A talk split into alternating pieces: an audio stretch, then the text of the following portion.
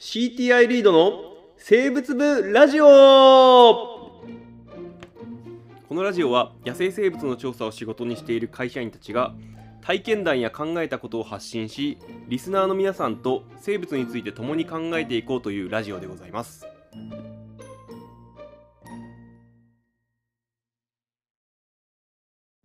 はいどうも始まりました。リード生物部ラジオでございまはい、す、始まりました。えー前回に引き続き、えー、岸野聡君に来てもらっております。えーと前回がすごめんちょっとほぼ俺話しちゃって。全然なんか君について伝えられなかったそう、だからなんか、そう、それなりに会話にはうん。入ってきてくれてるのに、うん。結局、岸野くんっていう存在が何も分からずに終わった。あうん。の、リスナーの方々は不完全燃焼だったんじゃないかってそいう。う。そうだね。俺はなんか良かったけどね まあだそんなこんなでちょっとねあの仕事について、えー彼がなぜこの業界に道を踏み外したのか。そ んな話。そんな話をちょっと聞いていきたいんだけれども。おこの業界を知ったのは専門学校あももともと専門学校なんだよね、あのーえー東京環境工科専門学校あの石熊くんとか。そうそうそう。井上さん自然環境の変態が育つ学校。あ、そうです。まあもで知ったんだよね。高校の時に別にこの業界行くぜとかそんなこと思ってなかった。あ全くない。全く逆ない。に高校の時にどうしてこの専門学校に行こうと思っああでも将来のこと考えた時に、なんか自分のやりたいことやりたいなと思っていろいろ悩んで当時釣り大好きだったから、うん。なんか自然の中で生き物と触れ合う仕事とかしてみたいなってうん。ちょっとまあ浅い考えがあってでちょっと学校調べてみたらあれ？面白そうなとこあるじゃんってなって、た。うん。そのまま進学した感じですね。ああ、漁師とかは？選択しなかった？の漁師とか。えー、なんかどっちかっつったら水辺の生き物とかとあー。やりたかった感じがあったから、そういう道はなかったですあなるほどなるほどね。なるほどなるほど。そうか。で、えー水辺の生き物。水辺の生き物に興味があったんだ。水辺の生き物 専門学校でも水辺の生き物について学んでいたのかね？そうですね。基本的には実習なんかでも先生班っていう形で水辺の生き物と触れ合ってたりとか、てたんで。あれ？そうあそうそうなのね。そうなのね。えー、とじゃあどんな経緯で今今は今は鳥を見てる？空見てますね。空見てるんだ、うん。空見てるんだ気づねいたらね。あ気づいたらそれそれどんな経緯でまた？そうそう、それが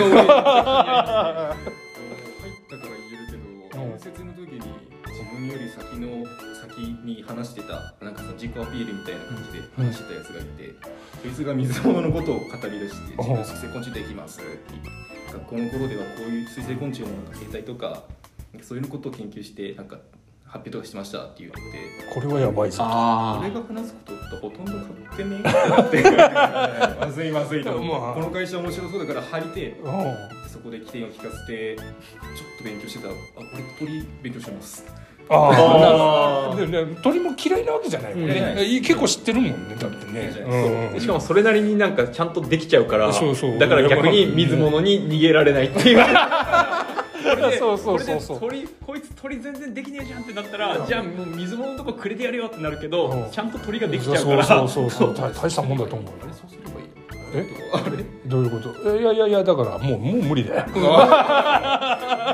なんか事故とかした時に、あの記憶を失ったふりをするとかそういうので、やるしかないかも。しそれかもうなんかもう片目潰れたとかそういうことそうすればいい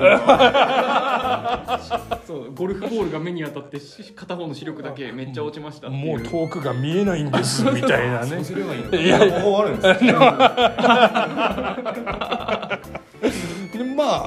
猛禽猛禽がメインだけどまあ別にでも見た感じその猛禽めっちゃ嫌とかっていうわけではない。あもちろん好きです。うんそうだよね、えじゃあ猛禽類調査の面白い点。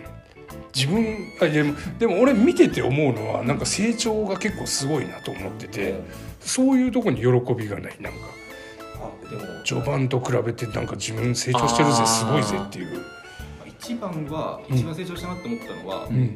まあ猛禽類出ました。現場行って猛禽類出現しました、うん。あじゃあそれをデータとして残さないといけないですってなった時に、ん。やっぱ映像でうん。えあの猛禽類をあなんだ望遠鏡とかに映して撮影とかをするんですけど、最初全然もう望遠鏡に猛猛禽類入れるのができなくてああ無理無理無理ってなってこんなんできねえと思って、うん。1ヶ月2ヶ月したらあれ？なんか入るぞ、うんなんか撮影できるようになってるぞ、なんだったら撮影しながらなんか無線機出してどこどこで出現してます？なんか詳しい情報まで言えるようになった、あれ？なんか俺成長してね？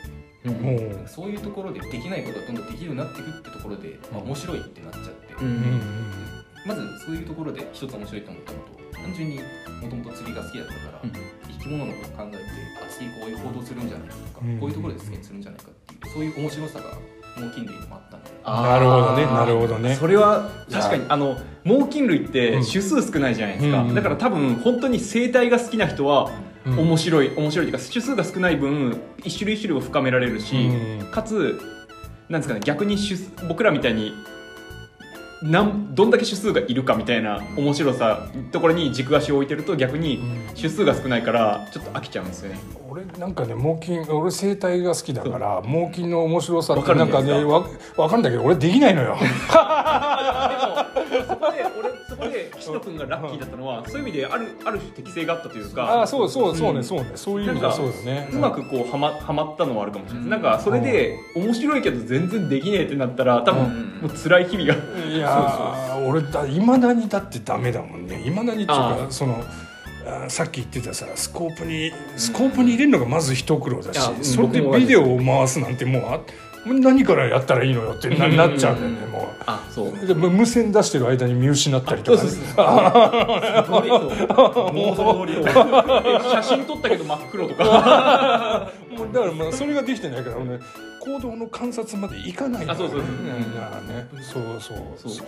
そういう意味ではね君君は羨ましいな。羨ましいですね。運が良かったっすね。運が運が運が良かったのかね運が良かったんだよ本当に。もう水なんて言ってやってる場合じゃなかったんだよ。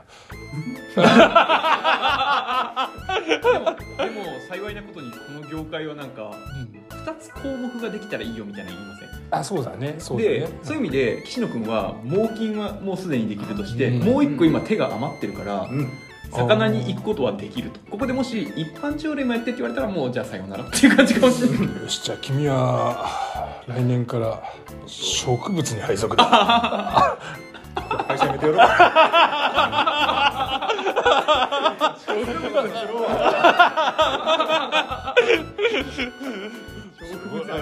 そうそうそれはありかもしれないですね。そうそうそうそうですか。なるほどね。ちなみに高校の時とか生き物に興味を持ったきっかけって何かあった？高校じゃないね。もっとちっちゃい頃からかもしれないけど。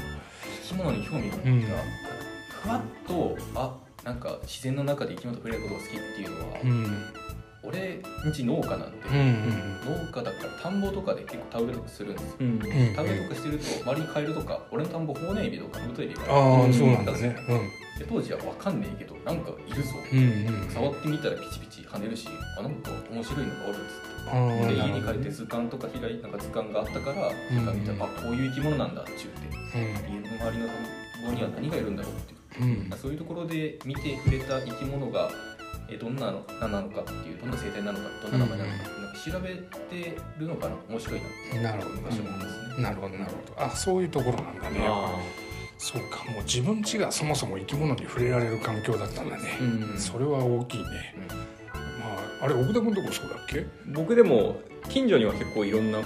虫がいたりとかあとアパートに住んでたんですけど、うん。アパートの伝統にめちゃくちゃ虫飛んでくるんですよ。ねああなるほどね、そうそうあでも自分もそうだったもんね。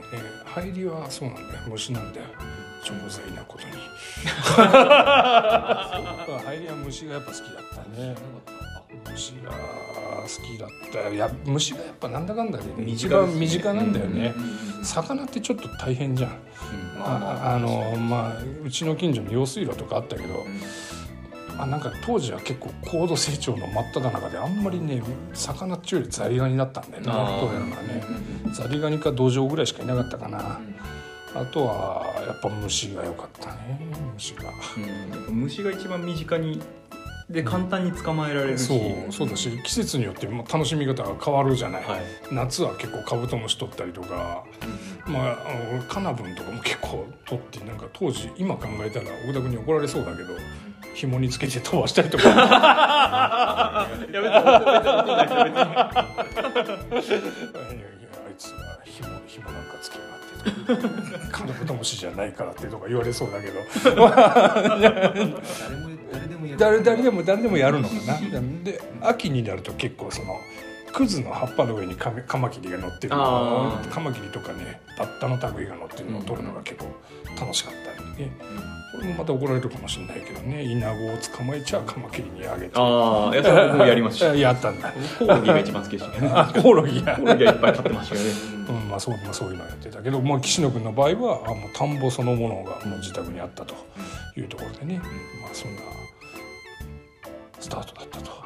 でも逆にそういうので広く生き物をこう見てたから、うん。魚から急に鳥に転換してもやっていけたのそうだね。僕だから入ってじゃああなたじゃあ魚ねって言われたら僕ちょっときついかもしれない。そりゃそうだよね、はい。君はカメムシ取ったら残らないから うん いや多分本本人が悲しいと思ってなければそれは大丈夫。そうカだってカメムシがあればいいでしょだって、うん、カメムシやればいいです、うん。カメムシだけやってたいです、本当はほらそういう人なんで、うん、そうも全然見てないの かう君やんちゃない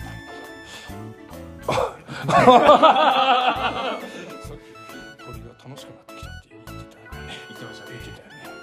あれ嘘だったんかね鳥が鳥がいい。鳥がいいってことでね。えーでも逆にあとは岸野君逆にどうして今までそれそのなんなんだろうななんだかんだこうブレずに続けてこれたのはああそうなんだそうそうそう。これも結構なんかみんなに聞いてるけど。魚とかは釣りって結構人口多いじゃないですか、人口多いね。で多分その中の人たち大半がそそういう道からそれていなくなっていくと思うんですね。そうだ他の分類群と違うそうそうだね。昆虫はそもそも数が少ないから、うん生き残る率が高いというか、うん。なんていうのかな。周りからも比較的ななんだろう特別扱いされるじゃないですけど魚釣りってあんまそれと比べると僕あんまないような気がするんですよななんだろうな。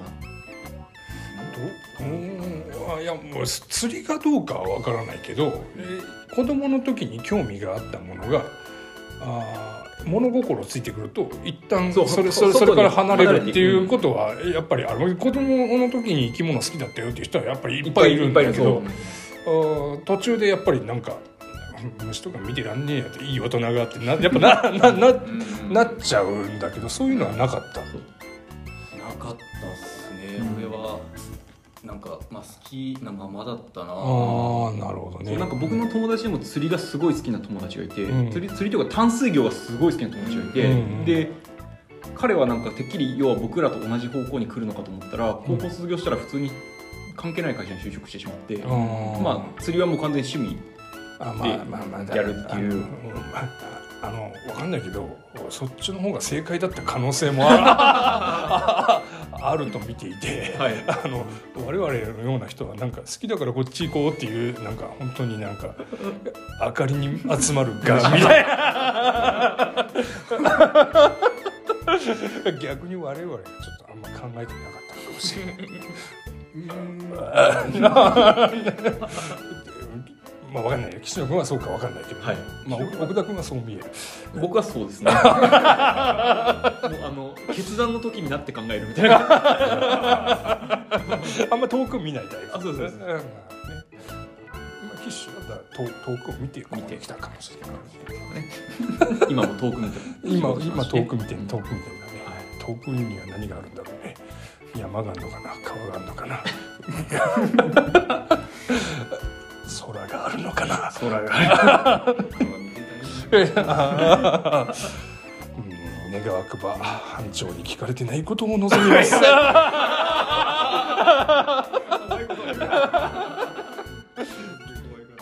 いという感じで今回は岸野君が生物園になった理由ということで、えーお届けしましたがもう言い残したことはないかい？ひとマスがない。あはい。またこの話しましょう。はい、はい。じゃあまた聞いてください